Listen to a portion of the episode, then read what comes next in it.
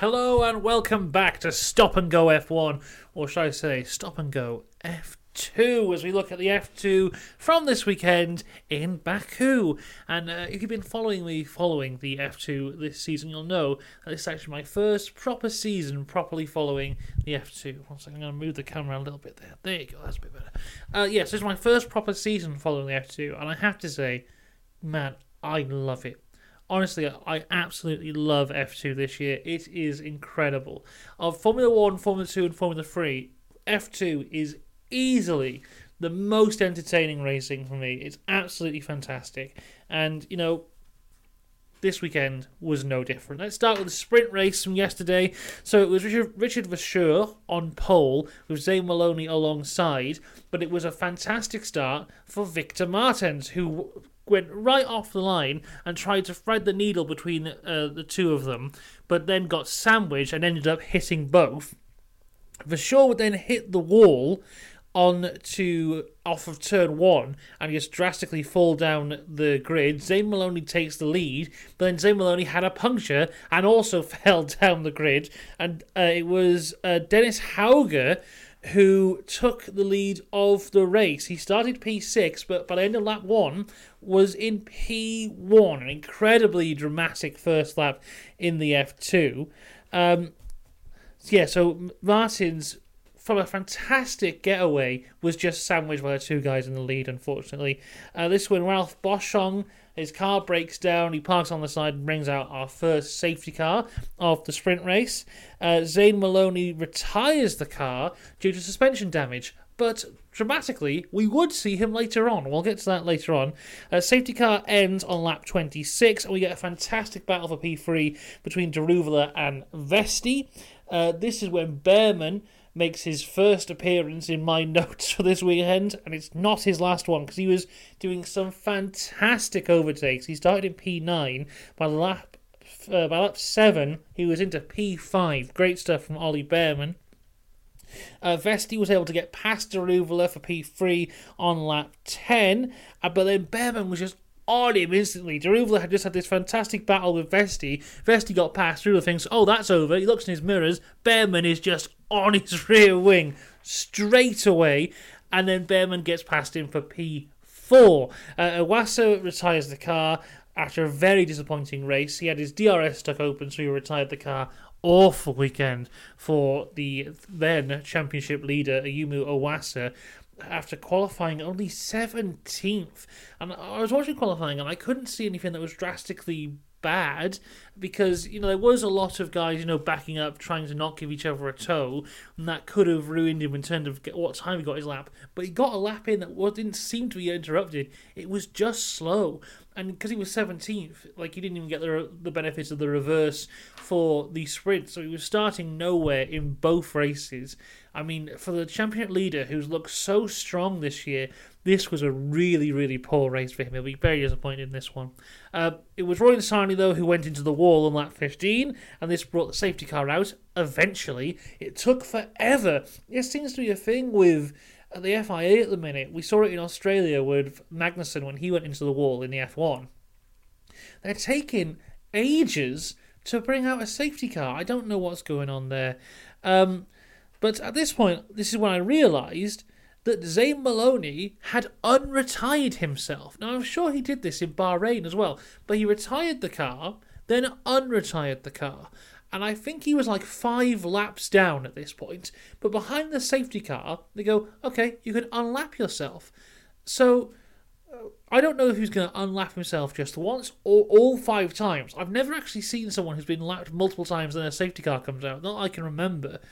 So I had no idea what was going to happen here, but before he could unlap himself, he just retired the car again. So Zane Maloney, for the second time this year, DNFs twice from one race. Um, yeah, I think the safety car was waiting for Maloney to go round. Otherwise, it would have come in a lap earlier. But as the safety car goes, oh, you can go past, he goes, oh, I'm going to retire anyway. So safety car ends on lap 19. And oh my with what was three laps to go, we have the biggest drama of F2 this year. So, safety car comes in, we have Hauger leading the race from Martins, and then there was an almighty crash. Hauger, Martins, Daruvala, Pourchaire, Doohan, Leclerc all crash on the same corner, turn one after the safety car. Uh, Alex Jacques seemed to believe that it was just because behind the safety car, the tyres and the brakes got so cold that when they tapped the brakes into turn one, just none of their brakes worked, and they all went in. Daruvala had a particularly uh, scary crash because Martins had gone into the barrier and he crashed into the back of him, flipping Martins up. Thankfully, of course, the halo was there because the halo pushed the car over his head. But my God, what a terrifying crash for him there!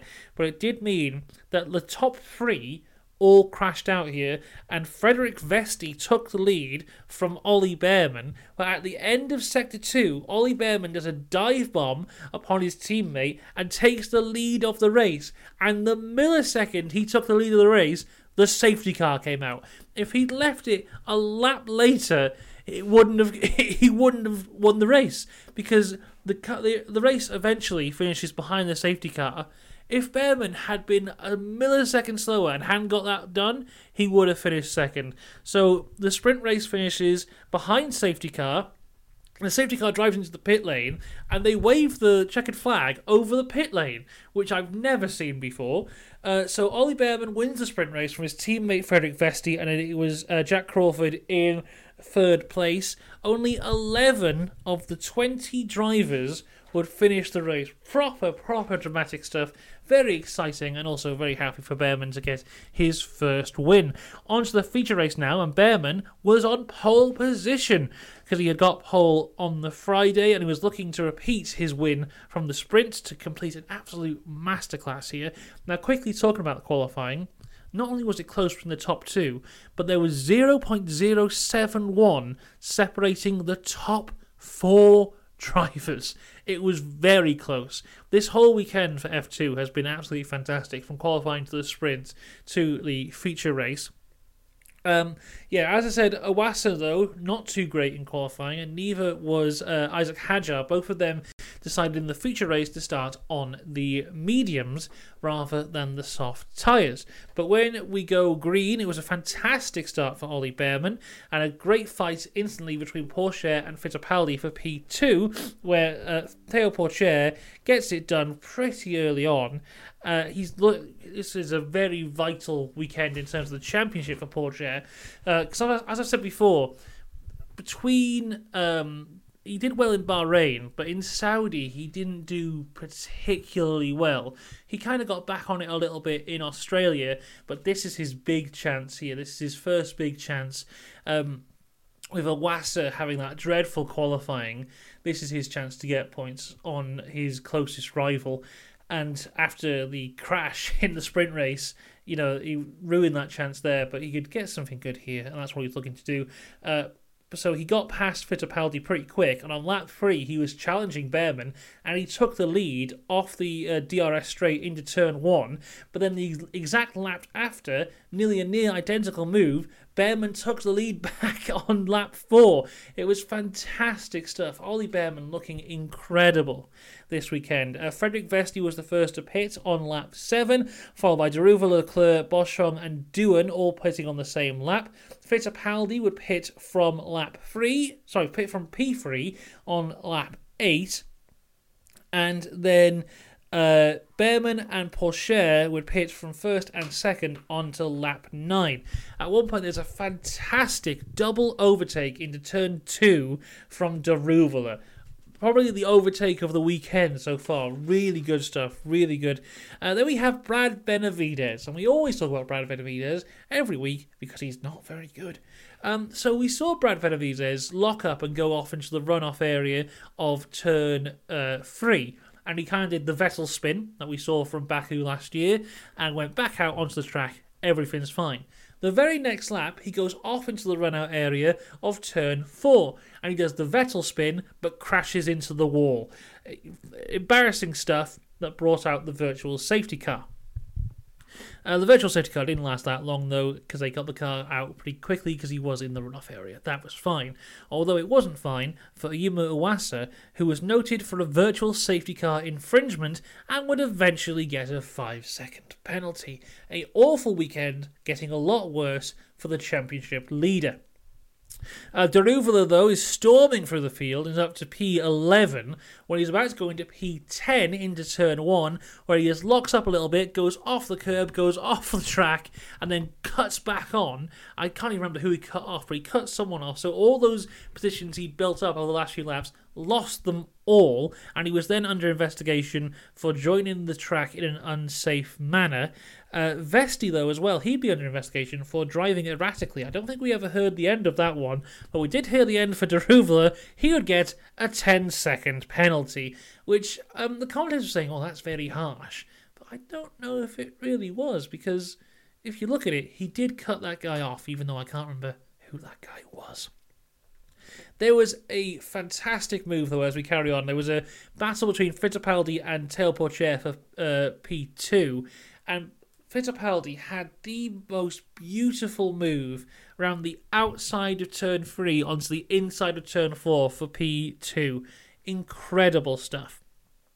So at this point, it was Hadjar in the lead from Iwasa. Both of them hadn't pit. Then it was Bearman, Fittipaldi, Pourchaire. Hadjar finally pits on lap 25, but Iwasa stays out until lap 26.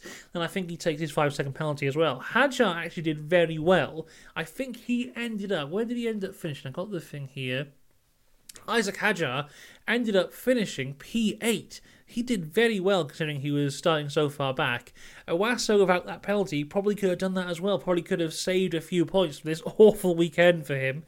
But uh, then we just cut to the end because Ollie Bearman wins from Fittipaldi from Pourchaire. There's a very funny radio message from Fittipaldi where he has no idea what position he's in. Where he comes on the radio and goes, "And where did I finish?" And the guy just goes, "Got this engineer just laughs at him. He goes, "No, seriously, I have no idea. Where did I finish?" And he was like. Are you joking? Fittipaldi's like, what was it? Was like P5 or P6? He goes, no, Enzo, you're P2. It's like, oh my god. I love that. I love this kind of. That's another thing I love about F2 is they're a lot more fun because I think F1 can sometimes can get a bit too serious, but there's a lot more fun within uh, the F2, and there's a lo- lovely little bit there. Pourchaire would uh, finish third. Iwasa, though, would have to settle for P13. Yes, very bad weekend for him. We'd be looking to forget this one.